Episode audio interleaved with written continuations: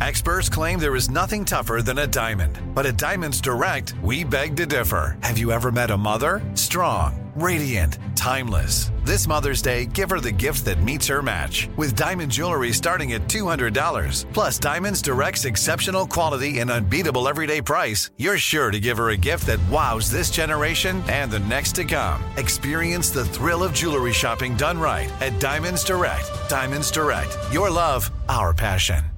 When you think about the future, what kind of technology do you envision? Whatever the future holds, artificial intelligence will undoubtedly be at the heart of it all. Join Graham Class as he hosts season two of Technically Speaking, an Intel podcast, and hear from the minds transforming healthcare, retail, entertainment, personal computing, and more with the help of AI. Tune in every other Tuesday and explore the latest technology that's changing our world today and creating a more accessible tomorrow. Listen to Technically Speaking, an Intel podcast on the iHeartRadio app, Apple Podcasts, or wherever you get your podcasts. What does every grocery store aisle now have in common? Products that come in paper packaging. And not just the obvious ones like cereal boxes and juice cartons. From beauty products to boxed water, there are more opportunities to go papertarian than ever before. So why should you? Because paper comes from a renewable resource and can be recycled up to seven times. Simply put, it's the smart choice for the environment. And it turns out the easiest choice for you. Learn more at howlifeunfolds.com slash papertarian. I'm Tracy from Stuff You Missed in History class. Are you a small business owner or even someone who dreams of entrepreneurship? Then check out season two of Mind the Business Small Business Success Stories from iHeart Podcasts and Intuit QuickBooks. Join hosts Austin Hankwitz and Janice Torres as they interview entrepreneurs sharing insights around starting and nurturing a small business. You won't want to miss these inspiring stories of entrepreneurship and discovering ways to business differently so you can too. Welcome to Stuff You Missed in History Class from HowStuffWorks.com.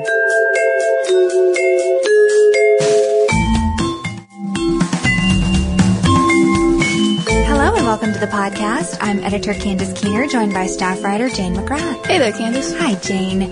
Today we have a topic that doesn't come from too far back in the annals of American history. And it's a pretty important topic to discuss because it's a mystery that's been unsolved for decades now. And yeah, a pretty controversial one at that too. Definitely. And what's so interesting about this is that there's new evidence that even emerged a couple of years ago that threatens to change the course of how we conceive of this event. And what I'm referring to, rather mysteriously, is what really happened at Kent State. Kent State is actually a university in Ohio, um, the town of Kent. You probably have heard it or it rings a bell because of this uh, tragedy that happened in 1970, and that happened on May 4th, and it had to do with an anti-war protest. And as you probably know, the Vietnam War was going on at this time, and uh, the Americans were involved in it and it was very, very controversial. Uh, it was. It yeah. was an incredibly unpopular war, and one of the reasons that Richard Nixon had been elected to the presidency was because he'd made the promise to get the American troops out of the war. Right. He promised Vietnamization, which was basically the idea that he was going to transfer the the battle duty, the combat duty from American soldiers to the Vietnamese themselves.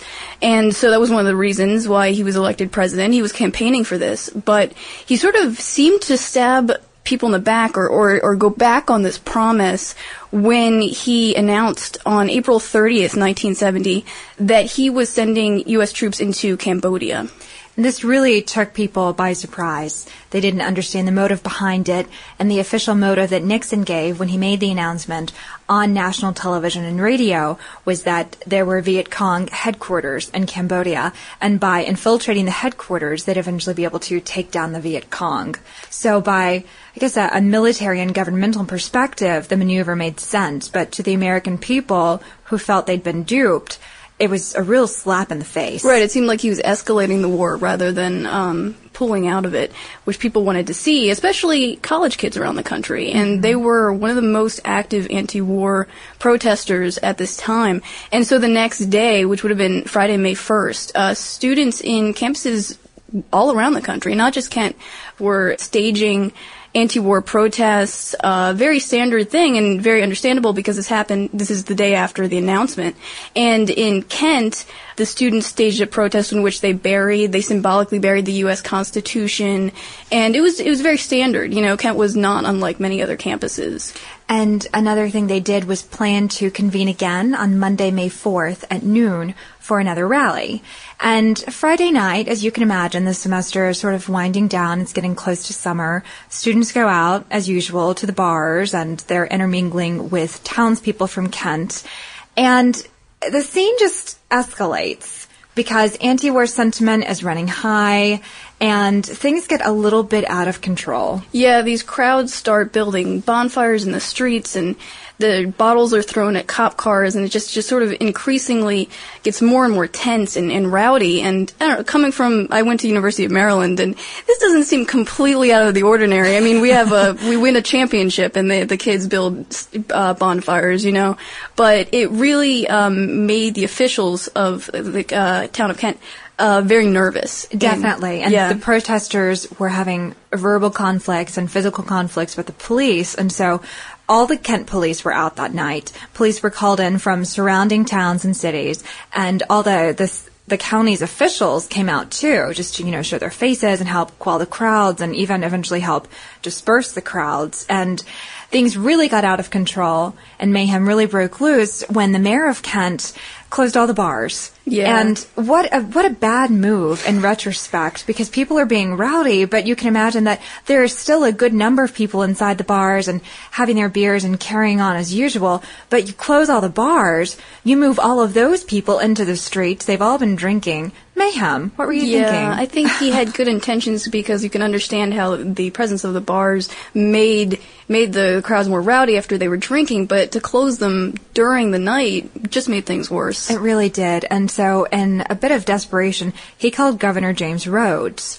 And those two wouldn't conspire quite yet. But the next day, they reached a decision that ultimately culminated in the tragic shootings at Kent State. But that night, the crowd was dispersed with tear gas, and things were, were calm. It was the calm before the storm. Yeah, yeah. The next day, Saturday, May 2nd, we're talking about now, Satrom, the mayor, was still nervous about what happened the night before, but also he was hearing rumors and supposedly threats against local businessmen. This made him even more nervous, and so he called the governor, James Rhodes, as you mentioned.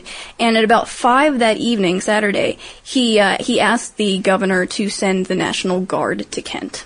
And at 10 p.m., the Ohio National Guard arrived, and they came into a rather dramatic scene on the Kent State campus. Someone, we to this day don't know who, was burning down the ROTC building there. Yeah, well, there there was a big crowd around the RT, ROTC building, and and the crowd was sort of cheering on the the blaze. But you know, we still haven't found out who exactly lit it. Some some students were uh, wrongly accused of of starting the fire, and so yeah, we still don't know. But we do know that many po- uh, protesters actually cut fire hoses, which effectively prevented firemen from from putting out the blaze when they did arrive on the scene. And so that night there were arrests made and more tear gas and just pandemonium for for a good while. Yeah, the guards were able to disperse them when they arrived, but the blaze had already been set, the damage had already been done. Exactly. And so by Sunday, May 3rd, um, according to reports, it was a pretty nice day in Kent, Ohio. The sun was out, it was springtime, and even though the guardsmen were there, you know, they didn't really dampen spirits that much. Students were actually having conversations with them. They were talking, they were conversing, and uh, things were going okay until Governor Rhodes showed up in Kent. And the things he said just added fuel to a, a, fire that had been, you know, burning out. He essentially threatened to get a court order putting the state in a state of emergency. And no one actually said the words, but it was assumed that martial law had been declared. And understanding falsely that martial law was in effect, all rallies were, were banned, including the one that had been planned for noon the next day, Monday, mm-hmm. May 4th, and tensions spiked again. Yeah, and one important thing also that Rhodes did on Sunday was during a press conference, he actually called these violent protesters the worst type of people that we harbor in America, which a very uncharitable remark and not very diplomatic for the time. I'm sure it just added fuel to the fire. Exactly. So, university officials tried to get the word out to all the Kent State students don't conduct the rally. Please don't meet on the commons. Let's just scrap this whole idea. They went so far as to print about, I think, uh, couple thousand. Yeah, What? 12,000, I think. 12,000. So a lot Flyers, of yeah. flyers Yeah. telling students don't hold this rally. And the students felt on the whole that it was their, their right, you know, constitutionally to Mm-hmm. have this rally and to speak what was on their mind. And so by 11 a.m., a couple thousand had already started congregating. And then by noon, there were 3,000. And there's a report that was put together by, um, two men affiliated with Kent State University, and that is uh, Jerry Lewis and Thomas R. Hensley. And they attempt to break down the numbers to give us a better idea of how many people in the crowd were actually protesters, demonstrators, agitators, and spectators. And they estimate that of the 3,000, 500 were active demonstrators. About 1,000 were on the sidelines cheering them on. And then around the periphery, you had about 1,500 more who were speculating. And I would presume also that that number includes people who were passing by on their way to different sites around campus. Yeah. Because as we'll see, one of the, uh, the victims of the shootings was just a passerby. Right. So you have this situation where um, you have about a thousand guardsmen and 3,000 students who are gathered around, some actively protesting, some just watching. So you have uh, one of the generals in the um, National Guard, General Robert Canterbury, and he tried to disperse the crowd. He, he tried with a bullhorn saying, like, go home, uh, rallies are banned, and he finally got around, he was driven around in a jeep around the commons trying to get people to leave. Finally, he ordered his men to load their weapons and start dispersing tear gas. And we should mention that their weapons were M1 rifles. And it's pretty intimidating, just from all accounts. Imagine you're a bystander. You're one of the crowd of 3,000 civilians looking on.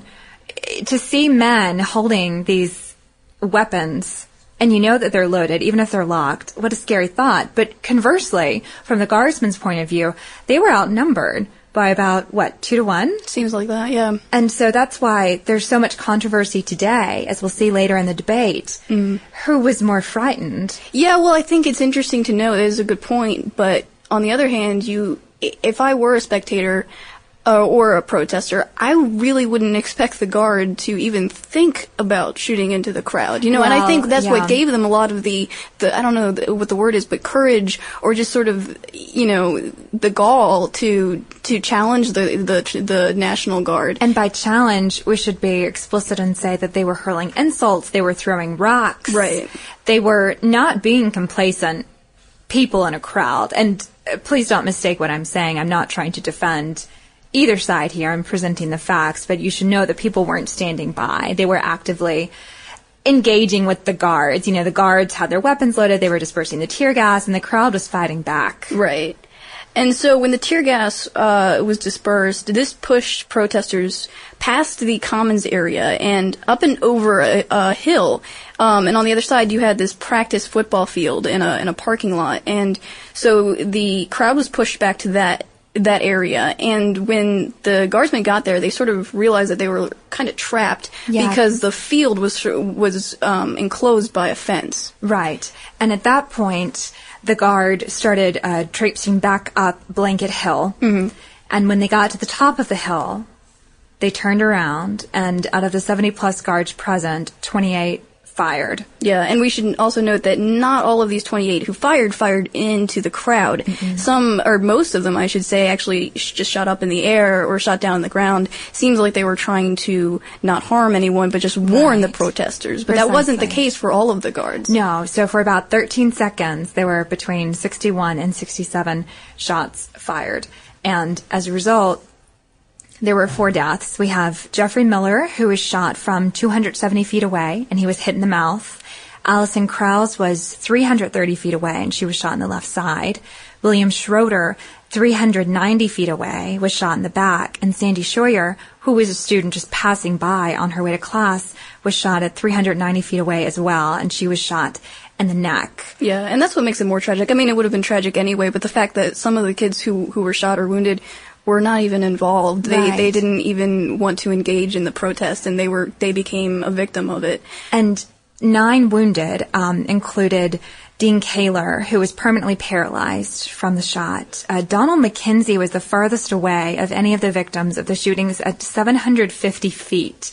And another one of the students, Joseph Lewis, who was hit, he was actually hit while he was flipping off the guard with his middle finger. Oh yeah, that's so, right. I remember reading about that. So panic basically ensued. You know, like I can't imagine how it would feel in the, the the, seconds, the moments after these shots were fired. But people believe, like you mentioned, Lewis and Hensley uh, write about this, and they were a great source for for my research on this. They they believe that things would have gotten worse, well, most definitely. Well, and if you listen to eyewitness accounts from Kent State that day, they say that everyone just hit the ground.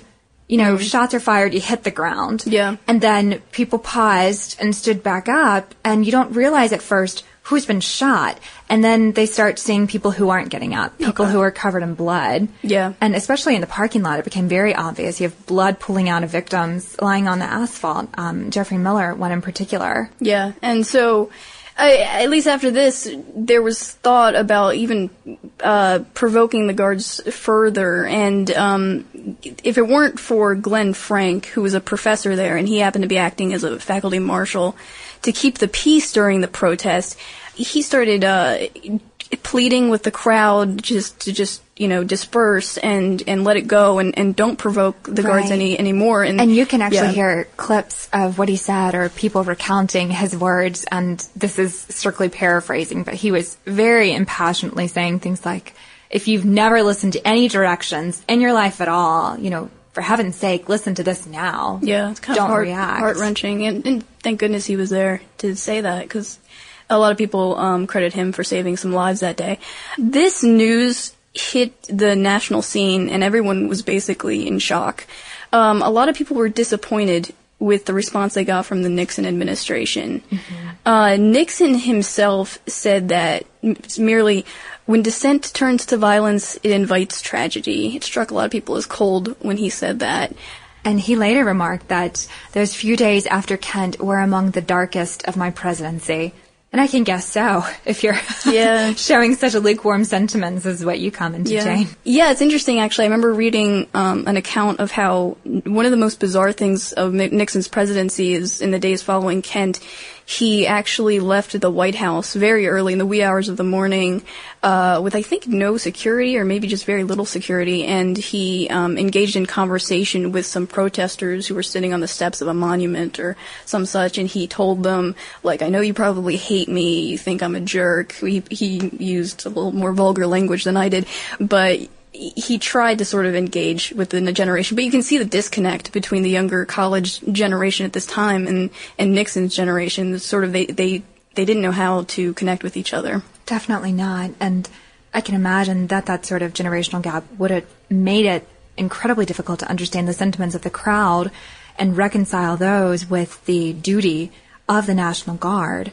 And that became a huge debate and trying to settle this case in court was a nightmare and yeah. it wasn't settled really until January 1979 and eventually the court settled with $675,000 to the wounded and the families of the killed students. Yeah. And the National Guard never even issued an apology. They only made a statement of regret. Yeah, they wanted to clarify, I think, that uh, that it was not an apology because they didn't because that would make it look like they were to blame, which they didn't want to make. They they they testified in these trials that they shot because they felt that their lives were in danger, and a lot of people disagree with that. They think that they made up this excuse.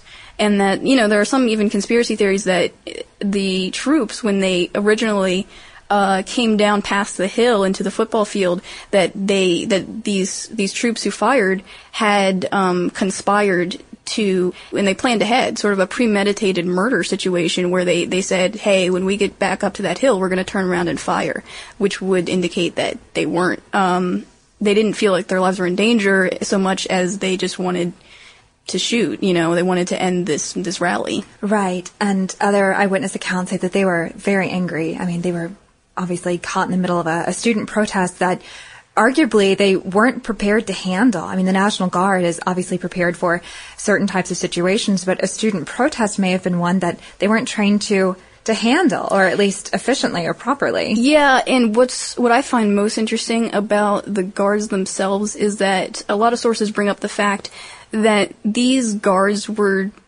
uh, most of them not much older than the college kids that they were they were shooting into. You know the and that would explain the camaraderie on Sunday. That's true. That's talking. true, and also the fact that many of these many of these kids in the guard they had entered the guard because they wanted to dodge the draft themselves. So you can see mm-hmm. that maybe they had similar sentiment as the protesters, as as draft dodgers.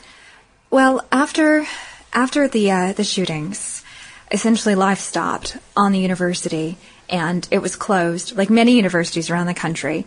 Uh, Kent State was closed for six weeks, and it didn't reopen until the summer. But in order to ensure uh, normalcy and the proper closure of the semester, professors and students completed their coursework through mail, and they would have meetings in town. And um, I believe in the uh, in the Jerry Lewis and Thomas Hensley report, they describe one student who was uh, in the sciences who helped make videos of different experiments in laboratories and mailed them out to his his um, fellow students. So people were obviously trying to make this work. Yeah, yeah. And and other campuses were closed around the country too. I, I, partly had to do with, with student strikes, which forced mm-hmm. them to mm-hmm. close, and also just they had to close or they felt it was it was the right thing to do. I, I, was talking to my dad about it, and he was actually attending Georgetown at this time, and he remembers when Georgetown uh, campus shut down for the rest of the year. But I mean. A, there wasn't a whole lot left of the semester. I, you, you, mentioned six weeks or so. I mean, we're thinking May. It's pretty late in the semester, but it, it did disrupt the entire country in that way. It really did. And What's interesting, I alluded earlier in the podcast to the fact that there's evidence now that threatens to shake up the, the verdict of the case as we know it. And I'm not quite sure what became of this, but back in May of 2007, a story broke on NPR that one of the wounded victims, Alan Canfora, had new evidence that he wanted to see investigated. And the day of the rally, there was a student who had a microphone perched on the windowsill of his dorm room, and he recorded everything that happened on a reel to reel tape. And not until recently, with improved technology standards in audio, was anyone able to convert that into a better sounding clip. Mm, yeah. And it had been stored in the archives at Yale for many, many years since then.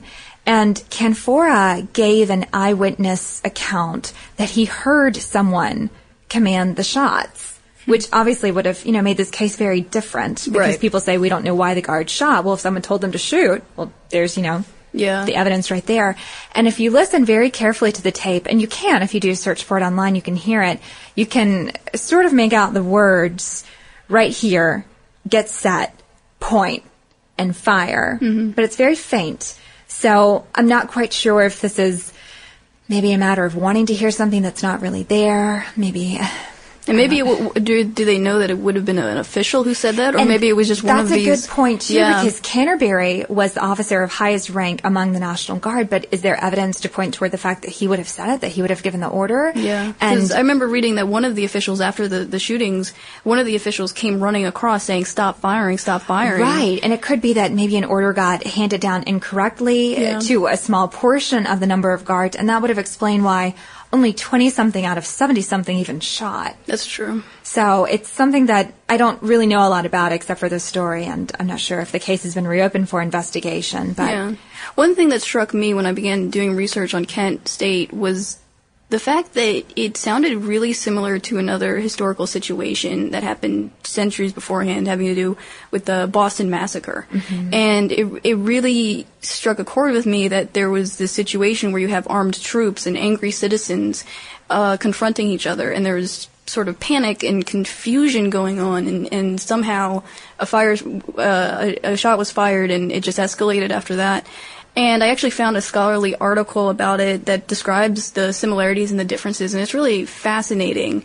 So it's just interesting to think about these situations and how there are so much better ways to handle them, and how you know we need to avoid a repeat of such episodes. Exactly. And it really is our right as citizens to speak out against things. You know, we, we have that granted to us by the Constitution. We have freedom of speech. We can protest. Right. And obviously there are peaceful ways to do it and more radical ways to do it. And yeah, and it's complicated by the fact that it needs to be peaceful protest. And were the, the um, protesters being peaceful? Uh, well, you know, you could argue, well, with the burning down of the RTC building, Exactly. maybe not. I don't know. That's a question that in the report from Lewis and Hensley they raise. They they sort of leave their summary of of the Kent State shootings with a whole list of questions. And some of the ones that really stood out to me were how much of this action was sort of brought on by outside agitators, non-Kent State students. What Yeah. were the townspeople doing to get the crowds riled And the up? confusion of the martial law as well. Exactly. Right. Was martial law declared? Was it not? Who actually banned the rally? Did anyone have a right to ban the rally? And in respect to the outside agitators coming in, um, one of the most famous images from Kent State shootings, a photograph taken by uh, photography student John Filo that day of um, young Mary Vecchio leaning over the body of Jeffrey Miller. Her hands are, you know, at her sides and her face is just contorted in anguish. Uh, Mary Vecchio wasn't a Kent State student. She was a 14 year old runaway. Really? Who just happened to be there. And this image is so iconic.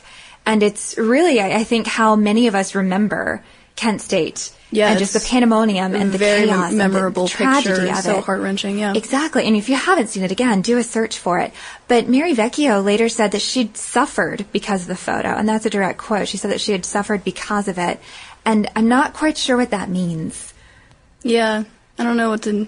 Maybe maybe it would indicate that uh, she got a lot of attention because of it, and you know she was always attached with the with this tragedy. I, I guess that's a good point. The idea of if you witness an event like that, of course it's always going to be with you. It's always going to be something you remember, but eventually you overcome tragedy by coping with it in certain ways. And if, if your face is so strongly attached to this moment, you can't really ever get over it, can Yeah, you? Yeah, that But- must be hard. And that's why it's so important to remember Kent State and remember it not just from the perspective of of the actual events that occurred, but from the perspective of history, as you mentioned, Jane, bringing it into context with other events where Mm, yeah. where mob behavior resulted and culminated in, in tragedy. Yeah. When you have someone who's armed against a protester who's not, and proper ways to speak out against what you deem injustices in the world. Mm-hmm.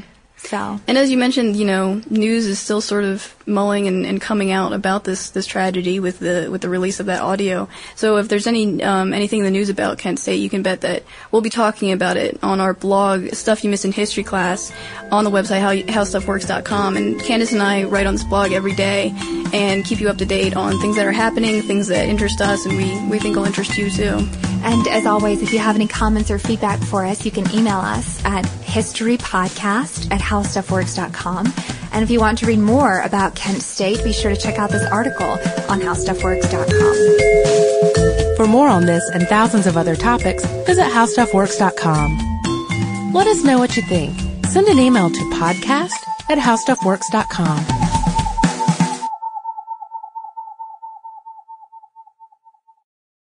Xfinity has free premium networks for everyone this month, no matter what kind of entertainment you love. Addicted to true crime? Catch killer cases and more spine-tingling shows on A&E Crime Central. Crave adventure? Explore Asian action movies on Hi-YAH. Searching for something extreme? Check out skating, snowboarding, and more on Fuel TV Plus, the global home of action sports. And find crowd-pleasing bops on iHeartRadio's Hit Nation playlist. There's new free shows and movies to love every week. Say free this week in your Xfinity voice remote.